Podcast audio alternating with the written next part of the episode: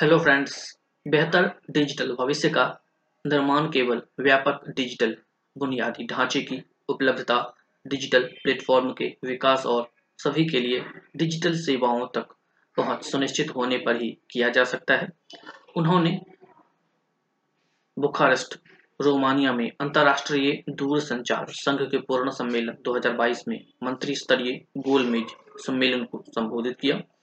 संचार राज्य मंत्री श्री देवो सिंह चौहान ने कहा कि बेहतर डिजिटल भविष्य का निर्माण, व्यापक डिजिटल बुनियादी ढांचे की उपलब्धता, प्रत्येक नागरिक को सरकारी सेवाओं की आपूर्ति के लिए डिजिटल प्लेटफॉर्म विकसित करने और सभी के लिए डिजिटल सेवाओं तक पहुँच सुनिश्चित होने पर ही किया जा सकता है।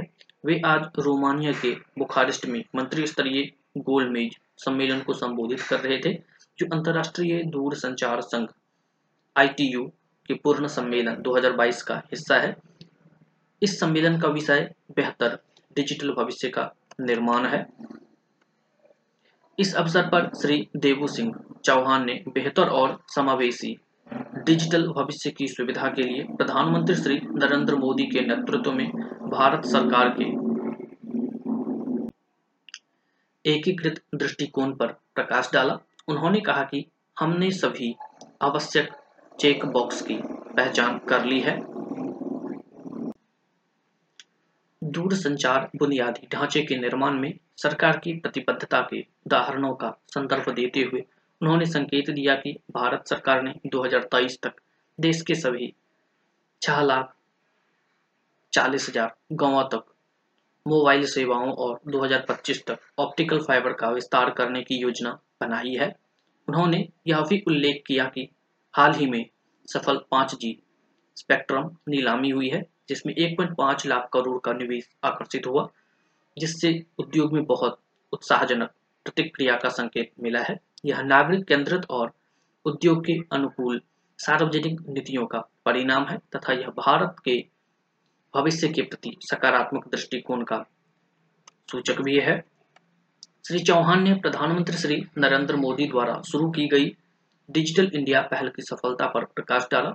उन्होंने आधार और आधार सक्षम भुगतान प्रणाली की सफलता का ज़िक्र किया। उन्होंने प्रतिष्ठित सदन को यह भी बताया गया कि एईपीएस से प्रतिदिन 40 करोड़ लेन देन हो रहे हैं, जो डिजिटल बुनियादी ढांचे के विकास के माध्यम से प्रभावित वित्तीय समावेश का एक बेहतरीन उदाहरण है। उन्होंने यह भी उल्लेख किया है कि असंबद्ध लोगों तक पहुँचाने के लिए भारत ने दूरस्थ और ग्रामीण क्षेत्रों में पाँच लाख सत्तर हज़ार सामान्य सेवा केंद्र स्थापित किए हैं, जो भिन्न सरकार से नागरिकों जी और अन्य नागरिक केंद्रित ई सेवाओं की आपूर्ति सुनिश्चित करते हैं। उन्होंने यह भी कहा कि भारत दुनिया के साथ अपनी सर्वोत्तम प्रथाओं को साझा करने के लिए तैयार है। श्री देवो सिंह चौहान ने आईटीयू परिषद में भारत का पुनः चयन और श्रीमती एम रेवती का रेडियो विनियमन बोर्ड के सदस्य के रूप में चुनाव के लिए सदस्य देशों का समर्थन मांगा। बाद में संचार राज्य मंत्री ने कॉमनवेल्थ टेलीकॉम ऑर्गेनाइजेशन के प्रमुखों को भी संबोधित किया। उन्होंने कहा कि जीवन के सभी पहलुओं में आईसीटी आईसीटी की व्यापक पहुँच से भारत में बहुआयामी परिवर्तन हो रहे हैं। ये पहल प्रधानमंत्री श्री नरेंद्र मोदी के नेतृत्व में भारत सरकार के अंत्योदय के दर्शन के अनुसार की गई है। हम सामाजिक, आर्थिक पिरामिड के निचले पायदान पर बैठे लोगों के उत्थान के लिए प्रतिबद्ध हैं और इसमें दूर संचार को अहम भूमिका निभानी है। उन्होंने यह भी उल्लेख किया कि भारत अठारह सौ उनहत्तर से आईटीयू के लक्ष्यों में योगदान दे रहा है और सतत विकास लक्ष्यों 2030 को पूरा करने के लिए भी सभी आवश्यक कदम उठाएगा। उन्होंने कहा कि हम वसुदेव, वसुधैव कुटुंबकम के सिद्धांत में विश्वास करते हैं। इसलिए हम पूरी मानवता के कल्याण के लिए काम करते हैं। उन्होंने सीटीओ देशों को, डिजिटल अंतर को पाटने में भारत का विशेषज्ञता प्रस्ताव किया।